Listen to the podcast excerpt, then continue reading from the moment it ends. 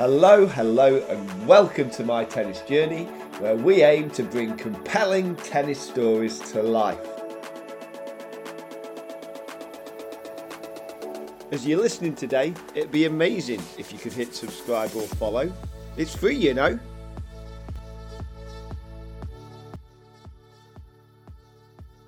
So, hey everyone. Um, yeah, this is a, a, a podcast on an area where I'm really passionate about it. This is about being a tennis parent. Um, clearly, I'm a tennis coach, I'm a tennis player, but also I'm a tennis parent to three children, all of whom compete. Um, and it's fair to say, you know, that I understand what tennis parents go through when their children are competing. I understand that it can be really nerve wracking, that it can be really hard, that it can be uh, distressing at times if you feel that something unjust has happened. I understand that it can be rewarding, it can be amazing. I understand that it's like a seesaw that goes up and down of emotion. And I think um, I've been to goodness knows how many tournaments as a tennis parent, you know, not as a county captain, but or as a coach, but which I have, but as a tennis parent, I've been to a lot of tournaments now. And I've seen some things which, frankly, have made me kind of want to record this podcast to try and help because behavior at, at tournaments sometimes isn't perhaps always what it should be. But, you know, this podcast is not about that. This podcast is about trying to give you some tips of maybe some things that I've learned over the years and things that I've learned from speaking to experts in the field of tennis parenting, like Lisa Stone, like Mark Tennant, uh, from doing the, the LTA course, which is available for coaches to help tennis parents, which is a really good course. Um, so, yeah, I mean, here's what I think. Um, I think that when you're at a tennis tournament, my number one piece of advice is don't get involved. Um, I know that you know parents like to watch, and I get that. I get that. I don't think all parents do, but I do get that it's uh, it's nice to watch uh, your child. But I think you know once the child's out there, wherever possible, don't get involved. So I've seen over the years parents get involved in line calls, challenging line calls, um, trying to coach their children. I uh, I've seen a lot of that, and I, I don't think it's helpful.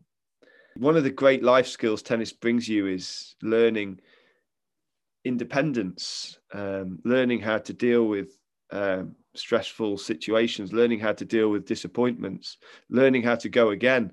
And actually, I think just letting the players be independent on the court wherever possible is the way. I mean, you know, I, I, do think that if a player feels something unjust has happened, that there is a way of dealing with that that can still enable a parent not to get involved. So, uh, you know, the player can put their racket up, and at that point, a court supervisor should should come and help, or the referee should come and help. Are they going to overturn that decision? I think it's unlikely, but the the the the chances are that the court supervisor will then really keep an eye on the match for a while, and that's a good thing because uh, then uh, you know there's somebody there to help. I think. I mean, the thing, the way that I try and deal with with watching is, is trying not to let emotion show when I'm watching a match. I'll try and smile, whatever happens. If you know, if I'm going to clap, I'll clap my child shots, but I'll also clap the opposition shots. I think that's important. But where possible, you know, I try and just gently smile and maybe do some breathing techniques. Um, I think that when it comes to um, preparing your players for tournaments, I think it's really important to focus on what the player can control. So, wherever possible, try and not to focus on on winning and losing because winning and losing's um, kind of outside of the control. Your player may play an amazing, amazing tennis player who's at a different place on the journey. Your player may get beaten as a result. It doesn't mean your players played badly. It could be absolutely the opposite. They may have had the best match ever. So try and avoid go straight in with, you know, after a match, did you win? Try and avoid going into a match going, go on, you can win this one. Try and put the focus on the things that you can control. Um, so you control your effort, you can control your attitude, you can control what it is that you're working on. Are you working on your first serve percentage? Are you working on attacking on the forehand side? Are you working on getting to the net and volleying?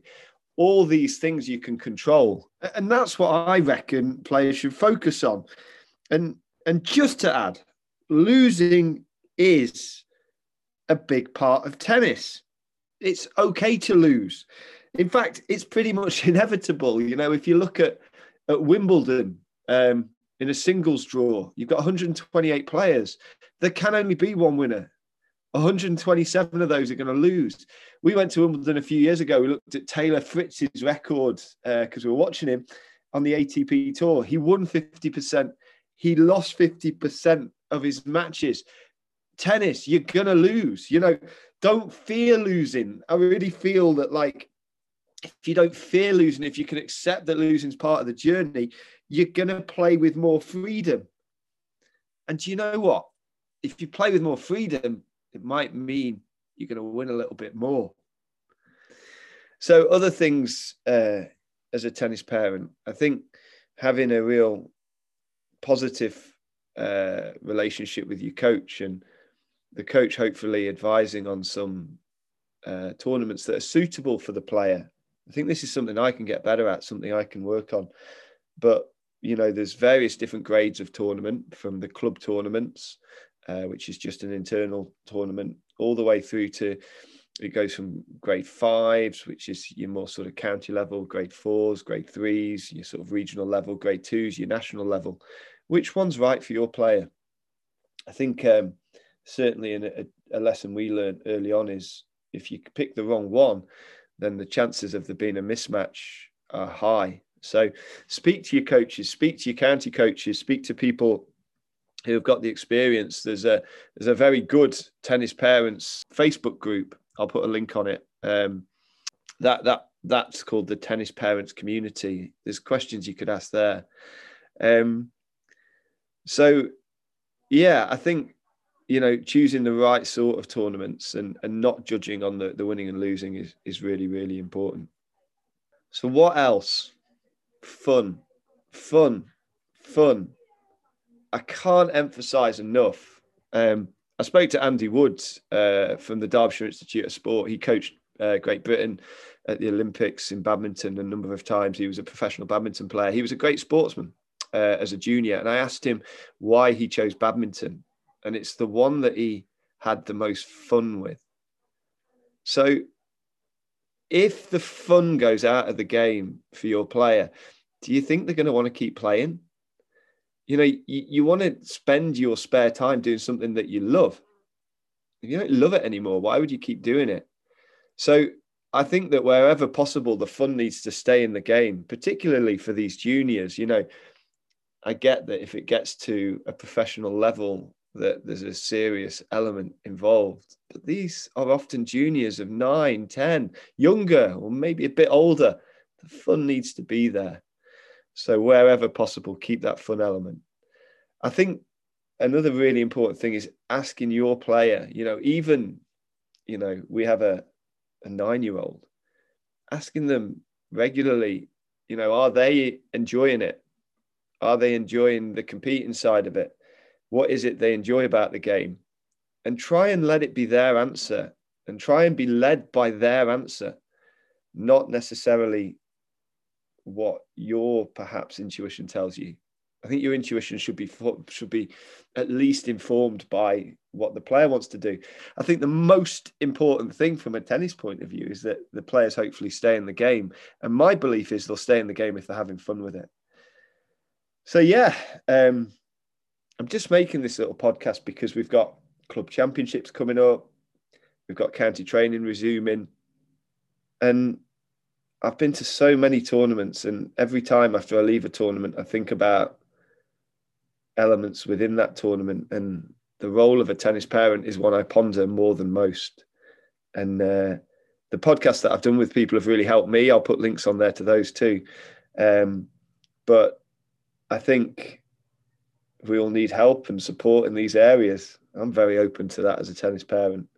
So I hope at least this has helped in some small way. Um, please do keep in touch. Any questions, any thoughts? Love to hear from you always. And uh, yeah, here's to keeping the tennis adventures going. Take lots of care. Bye bye.